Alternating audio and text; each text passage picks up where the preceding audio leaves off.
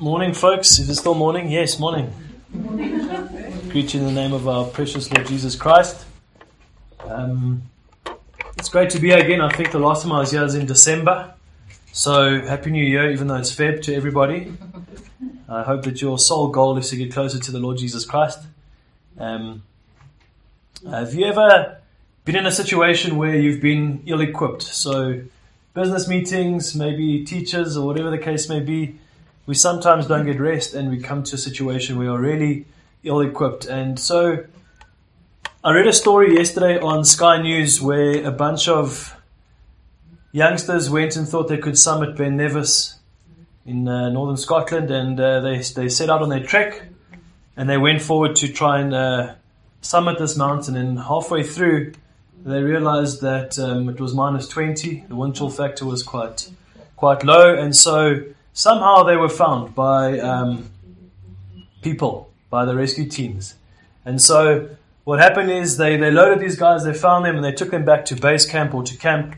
And they realized that these guys didn't even have maps, they didn't have GPSs, they didn't have crampons, they had none of those things. They had tackies on, and they were hiking with their tackies. So that's an example of being seriously ill equipped in a venture. But the Lord Jesus Christ, as you can see in these scriptures, gives us and equipping. Everyone that's part of the body of Christ, everyone that's born into the body of Christ, in other words, that new birth, that new creation, as we see in John chapter 3, where Jesus is chatting to Nicodemus. That's what happens. And so we're going to look at these verses that Christian read to us in depth, verses 11 to 16 in Ephesians 4.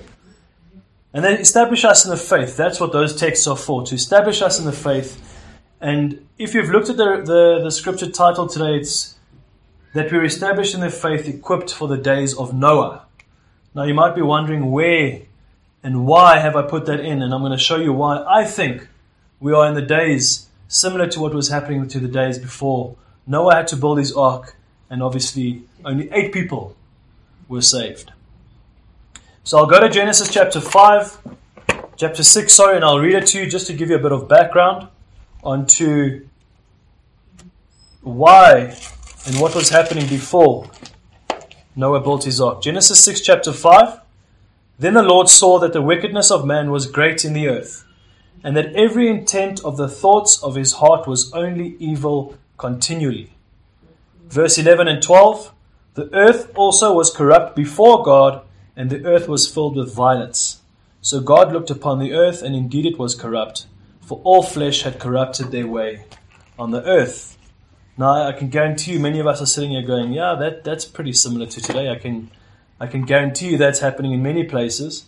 And the reason why we can use that scripture for today is because Jesus was on the Mount of Olives in what is known as the Olivet Discourse. His disciples had asked him three questions. Some of them were, "What will be the signs of the times, and what will be the coming of the age?"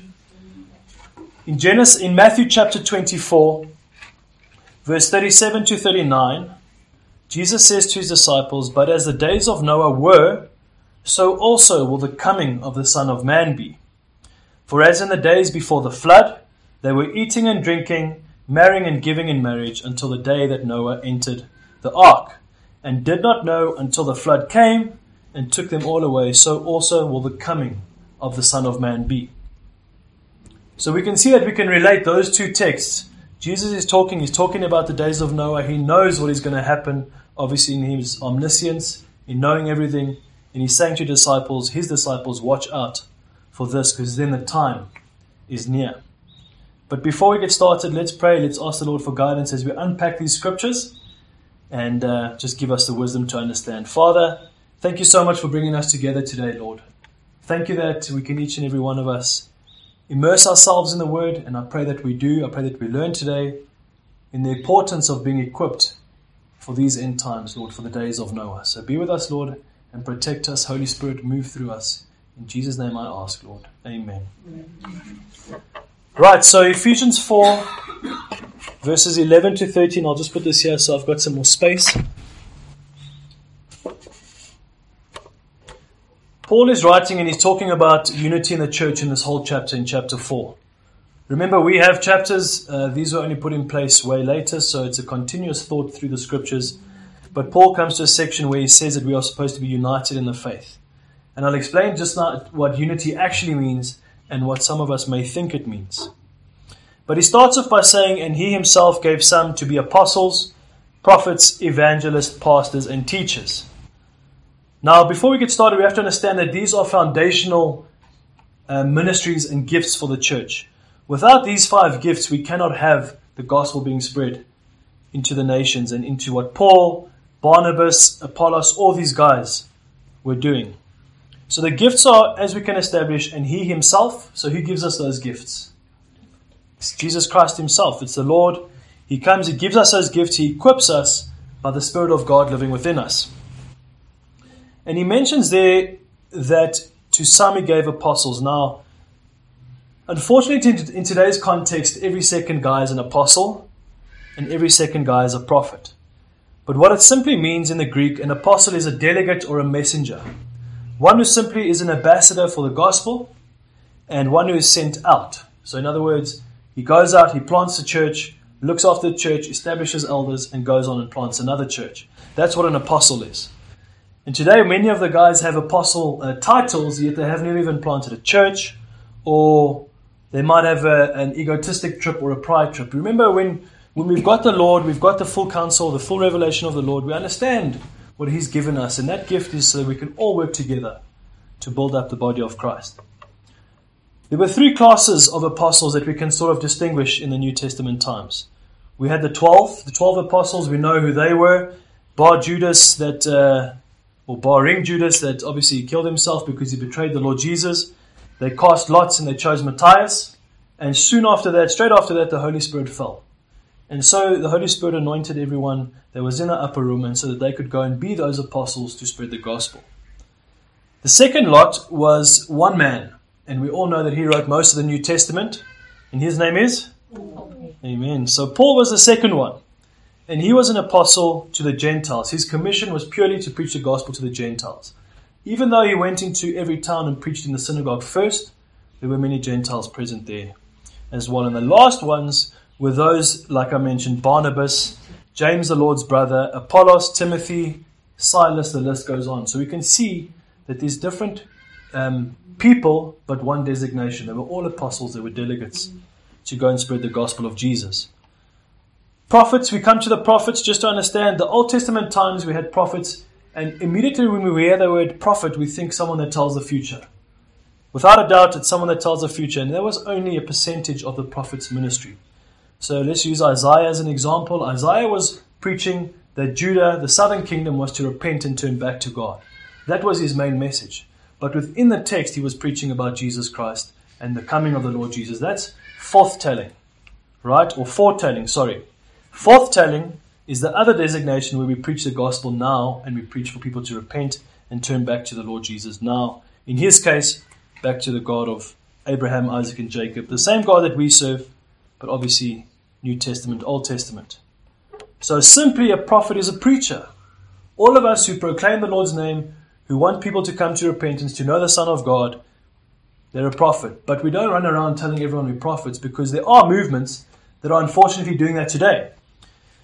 One of them is known as uh, the New Apostolic Reformation. It's a restorationist movement. And what they say is that we have to install or reinstall these prophets and apostles in the Seven Mountain Mandate. So they have to do arts and culture, um, education, music, politics. There's seven mountains that they have to conquer to put these prophets and apostles there. And then what will happen? They think the Lord Jesus will come back upon that. And that is sort of a dominionist view on, on eschatology, I would say, on end times. From what I understand in the scriptures, the Lord Jesus, no one knows the time or the hour when he will come. And that we all have a, a mandate. Matthew 28, 19 and 20, the Great Commission, what is that? To go and preach the gospel. It's as simple as that. And I think we tend to complicate things. And my question is if the apostle, if the prophets rather in the Old Testament were preaching a message of repenting, turning back to the living God, these movements today do not teach that. They teach a different gospel, they teach a different doctrine. What we need to know is that in the times of Noah, paralleling our days today and mirroring our days, we can see that everybody needs a Savior. Not just five of us sitting here, not just seven of us. Everyone here and everyone outside of this church needs to have that hope that is in Jesus Christ. Vance Havner, I've discovered who he is. He was uh, an evangelist in the 20th century, so he was alongside, not alongside Billy Graham, but he knew Billy Graham. And he says Satan is not fighting churches, he is joining them. He does more harm by sowing tares than by pulling up wheat. He accomplishes more by imitation than by outright opposition. And how true is that today? Evangelists Immediately when I say evangelist, I know all of you thought, wow, can't be the next Billy Graham, but I'll try. and that's not exactly what the word means. The evangelist is just someone who's a herald or a bringer of good news. What is the good news? The Exactly. That's it. It's the gospel of Jesus. That's the good news. So each and every one of us, I'm giving you a title indirectly through the scriptures that we're all evangelists. Whether we preach to 10,000 people in a stadium or a brother one on one, We've been given that title because the Lord Jesus wants all of us to go and proclaim his message. So if we look at the likes of Spurgeon, Tozer, Lewis Sperry Chafer, Ravenhill, Edwards, all these men were gifted with large ministries, but we all have been gifted with minor ministries too, where we can preach one on one and tell people the gospel and the good news and give them that hope. Obviously, then you have your pastors. Your pastor's a shepherd.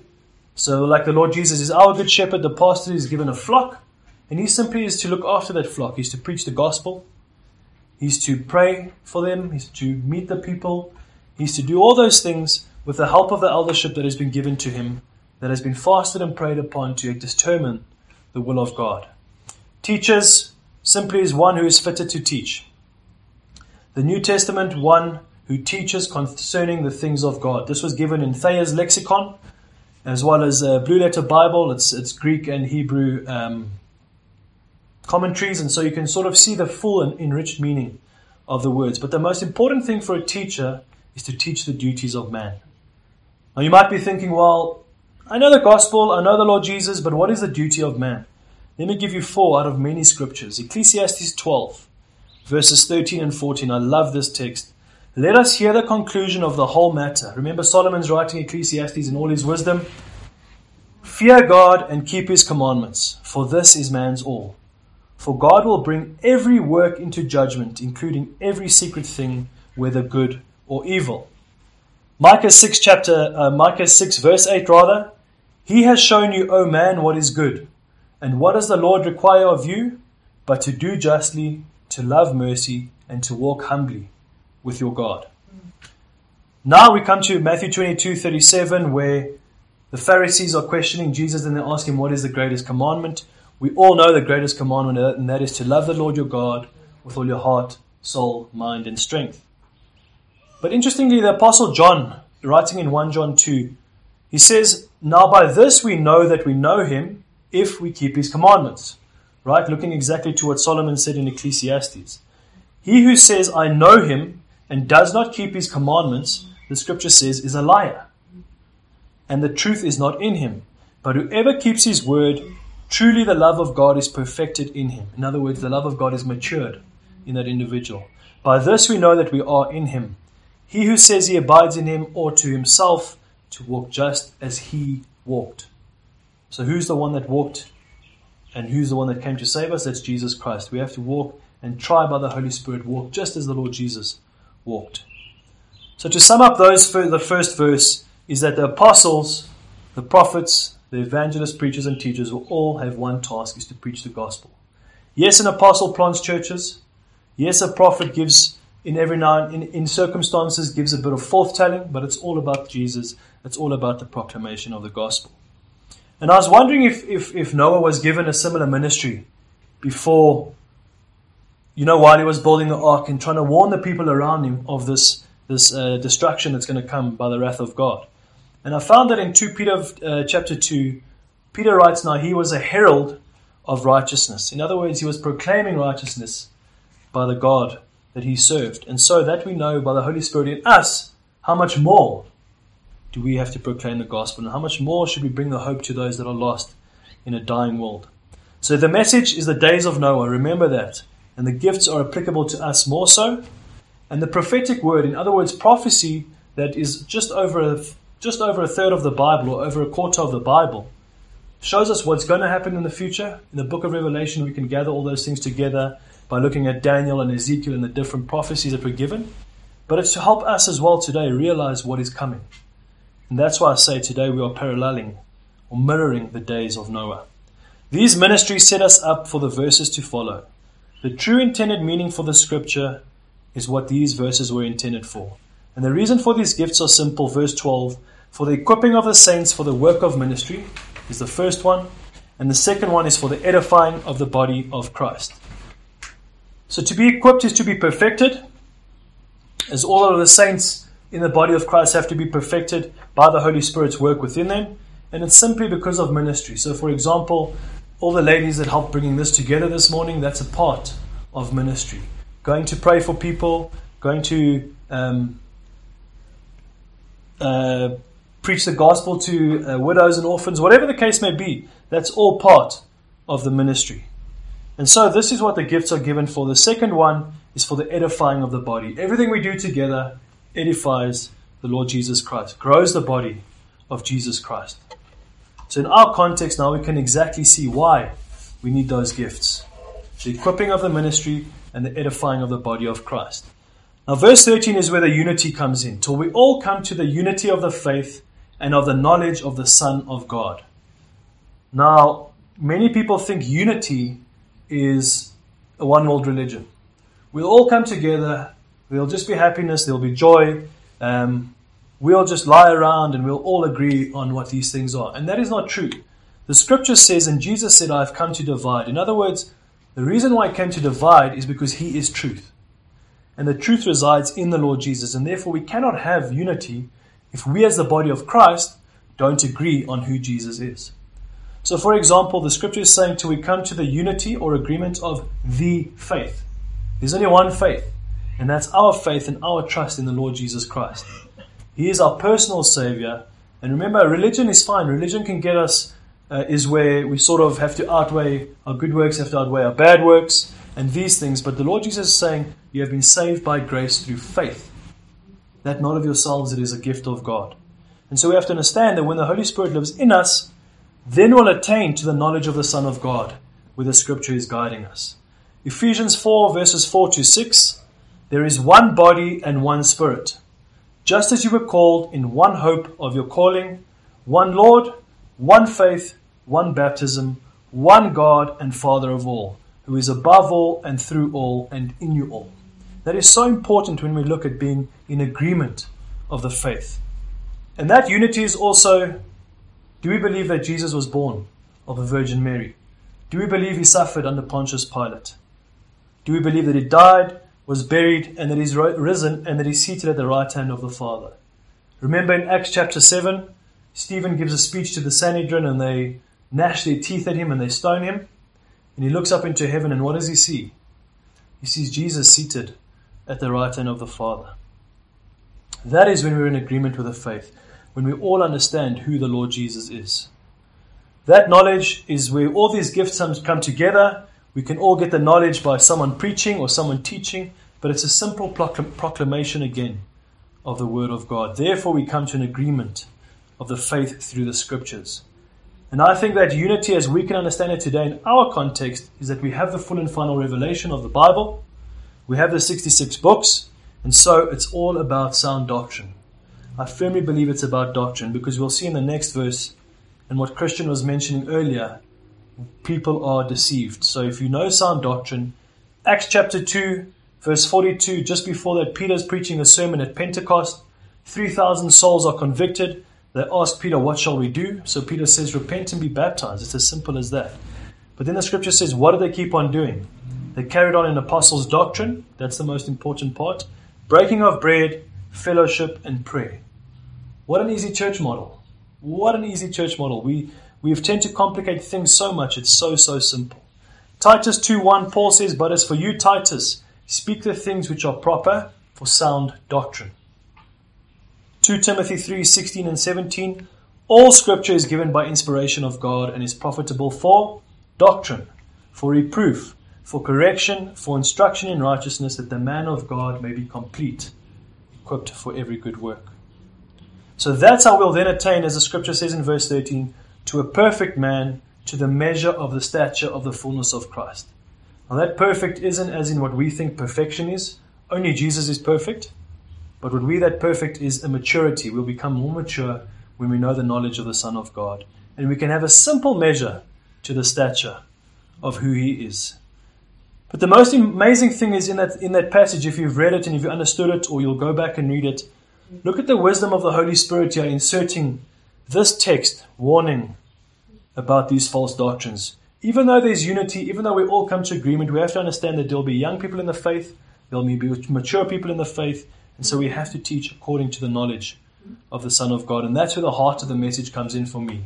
I've really got a heart and a passion for people that might think that they're saved because they've simply been in church for 40 years, or they're going to a church that has 10,000 people going to it, um, whatever the case may be. And that's really where I want to just focus in on a little bit. We've laid the foundation now with the previous three verses in establishing what it means to be established in the faith.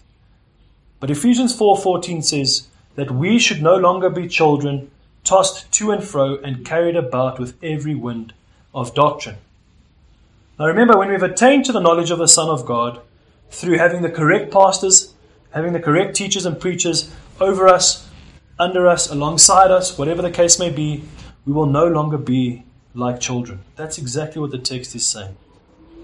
Paul goes to Corinth in 1 Corinthians chapter 3, and he says to the Corinthians, You're still behaving like children. I still need to give you milk.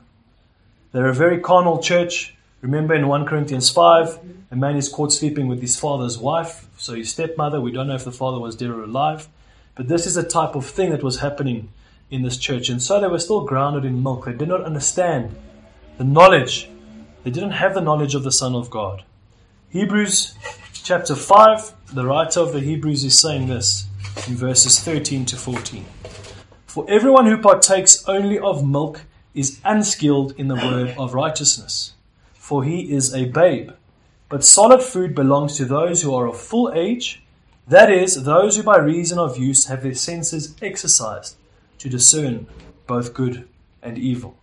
So it doesn't mean if we're full age, it means that we're 80 or 90, like the, that lady just turned recently. Mm-hmm. But it means that we are mature in the faith. We understand the doctrines of the Bible. We understand and have come to the knowledge of the Son of God.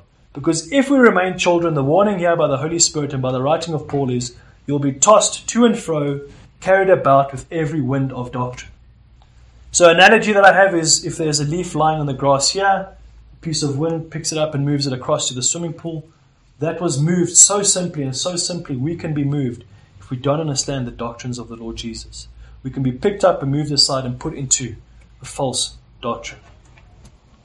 And this is where we come to the cults. I'm sure one of us, if I've just said the word cult, one pops into your mind, most definitely. Some of us have different ones, but most of these cults came out of the Age of Enlightenment. If we look at the 19th century, um, a lot of them came out of there, and they all thought that they were getting extra revelation. They all thought that they were the new um, person to, to bring this new doctrine, this new idea. And now remember, we already had the Bible then. We already had the full revelation of the Scriptures. So where they got these ideas from, who knows? But even in our modern day context, we have New Age belief systems where it says, um, as long as you accept the Lord Jesus, that's your way to heaven. This guy can take that way to heaven. That guy can take that way to heaven. And my question would be is that the Lord Jesus then only died for certain people in the world. Whereas John 16, 3.16 says, For God so loved the world that he gave his only begotten Son, that whoever believes in him, not a certain select few. So we have to understand that Jesus Christ is the only way. You will not be tossed to and fro by every wind of doctrine if we understand that Jesus is our foundation. We have the globalist movements as well. As I mentioned earlier, the NAR, the Word of Faith and Prosperity Gospels, those are massive. And just as a warning, um, if any of us have DSTV and you turn on to one of those great channels like TBN or something like that, please put the TV off again. Rather go and look, uh, contact a pastor, contact someone that can walk alongside you and help you because these are all prosperity teachers. They're all word of faith teachers. The scripture then goes on to say, by the trickery of men in the cunning craftiness of deceitful plotting.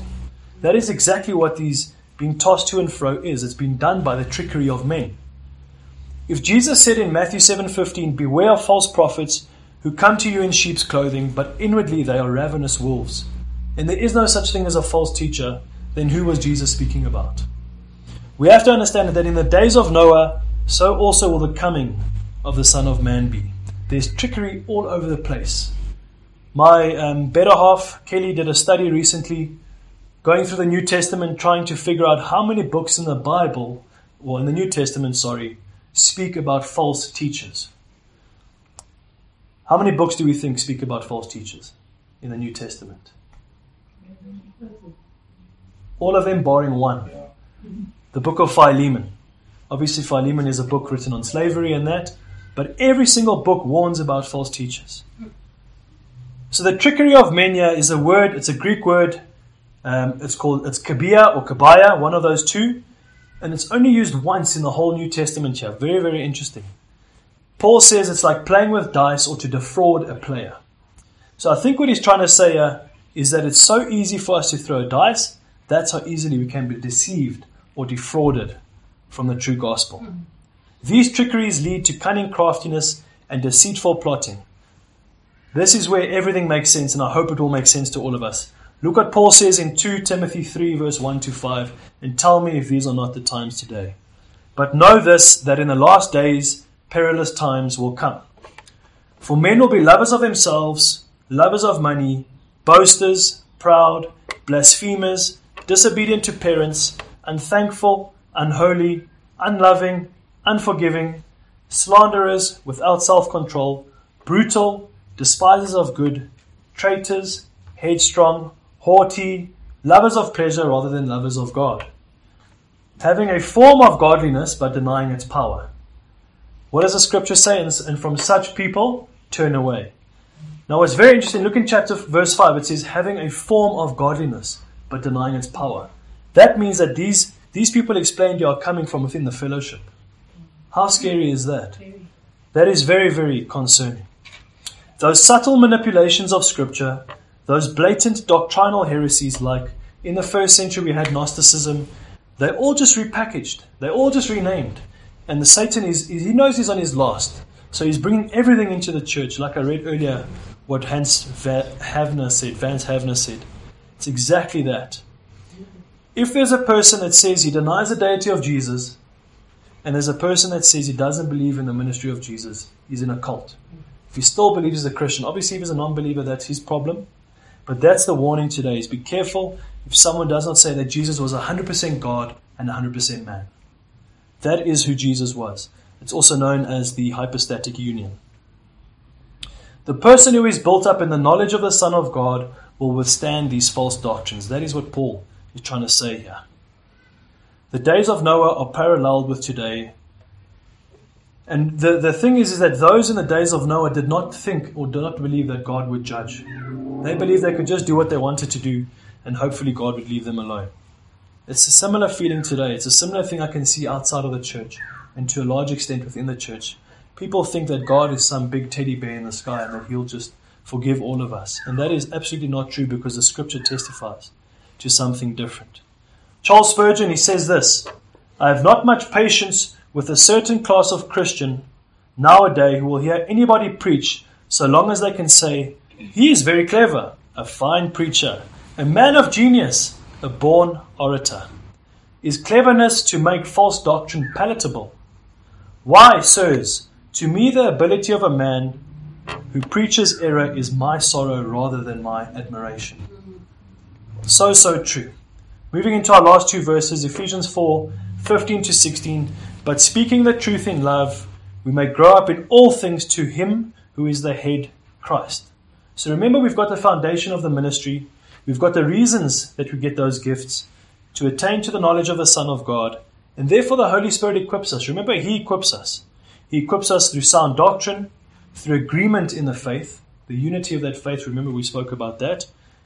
But what happens now is when we, when we know, as the body of Christ, we've been taught properly, we understand the scriptures, we can go and speak the truth in love. We can go to a brother or a friend or a sister or a family member or whatever and say, Look, Let's reason, let's see why Jesus is who he says he is in these texts. That is speaking the truth in love. 2 Timothy 3:16 and 17 again. Most important scripture you'll probably hear is other than for God to love the world, John 3.16, but it's that all scripture is breathed out by God. In other words, given in by inspiration of God and is profit, profitable for doctrine, for reproof and correction. That's the most important. Ephesians 2 19 to 22. Now, therefore, you are no longer strangers and foreigners, but fellow citizens with the saints and members of the household of God.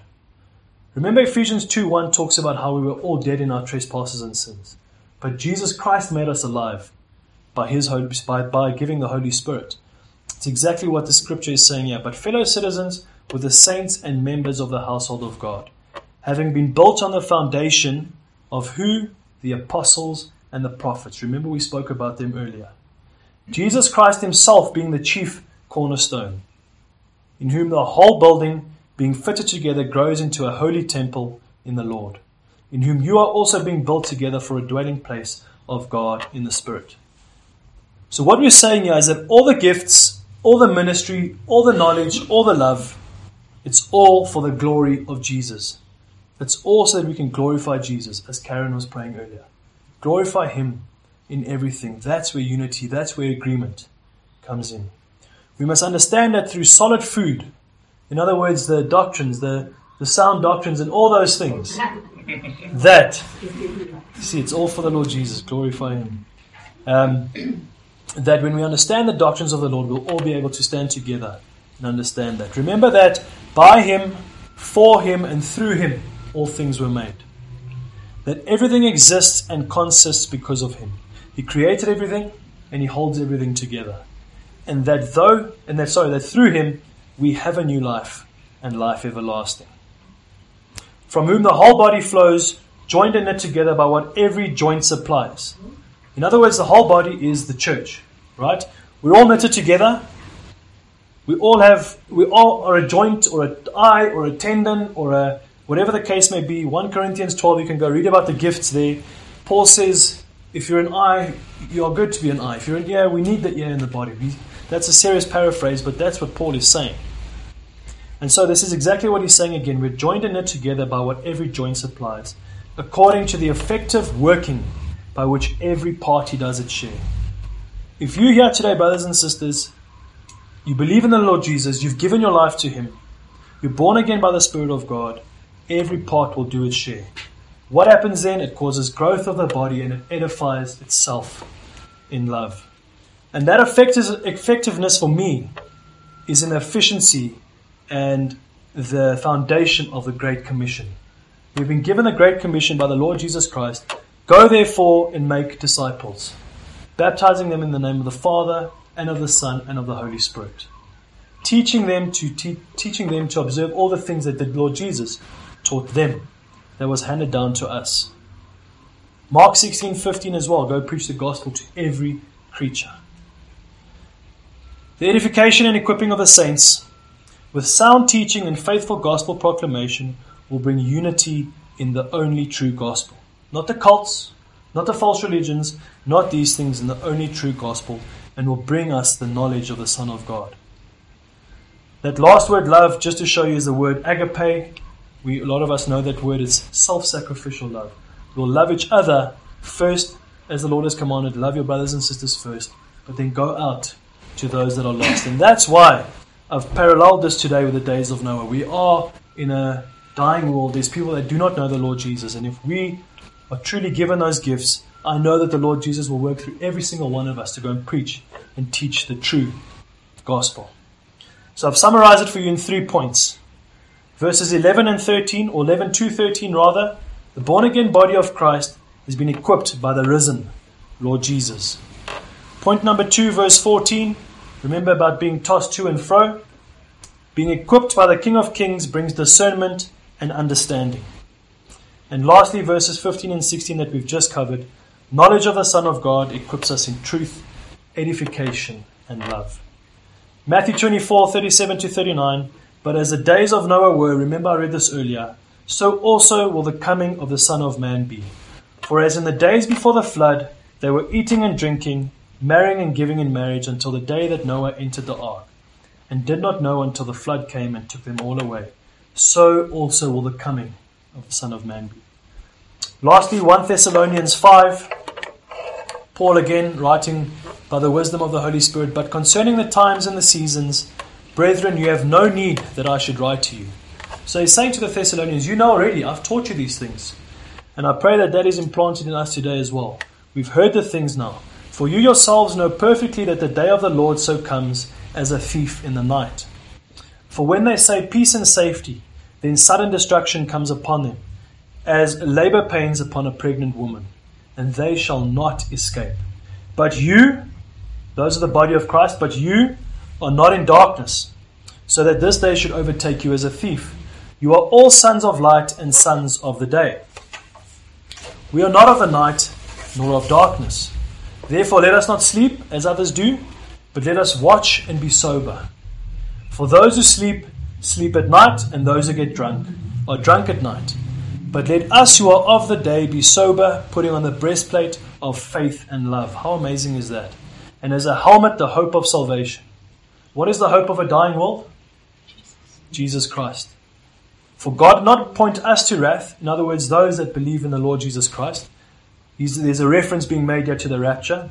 He did not appoint us to wrath, but to obtain salvation through our Lord Jesus Christ, who died for us, that whether we wake or sleep, we should live together with him. Therefore, comfort each other and edify one another, just as also you are doing. All the way my Saviour leads me, what have I to ask beside? Can I doubt his tender mercy, who through my life has been my guide? If you're here today and you have not given your life to the Lord Jesus Christ, you're not in a relationship with the Lord Jesus. The, the, the gospel is so simple. It's that Christ died for each and every one of us. He died for our sins. He died so that we can have a relationship with Him. Remember, you and I in our unbelieving state cannot be reconciled to a holy God. There's no chance we can come into the presence of a holy God but by the blood of Jesus. If you have not given your life to the Lord Jesus, I recommend and I plead with you, please do so. Let's pray. Most gracious Lord and Heavenly Father, we just thank you for this equipping ministry that we have, Lord. Thank you that each and every one of us has been given a gift. In total, Lord, you've given us about 22 or 23 gifts across the board for the body of Christ. Christ. 1 Corinthians 12, Romans 12, and Ephesians 4:11 as we've just covered. All of those work together for the glory of your name. So Lord, we pray that you please be with us, strengthen us as we go out, as we teach people that the world is coming to an end, that the end times are near. Those days of Noah, so are the same days now. Lord, perilous times are going to come. And we pray that we can be that light, as the Lord Jesus told us to be salt and light, to a dying world. Lord, there's one way, you the only one that has ever said, I am the way, I am the truth, and I am the life.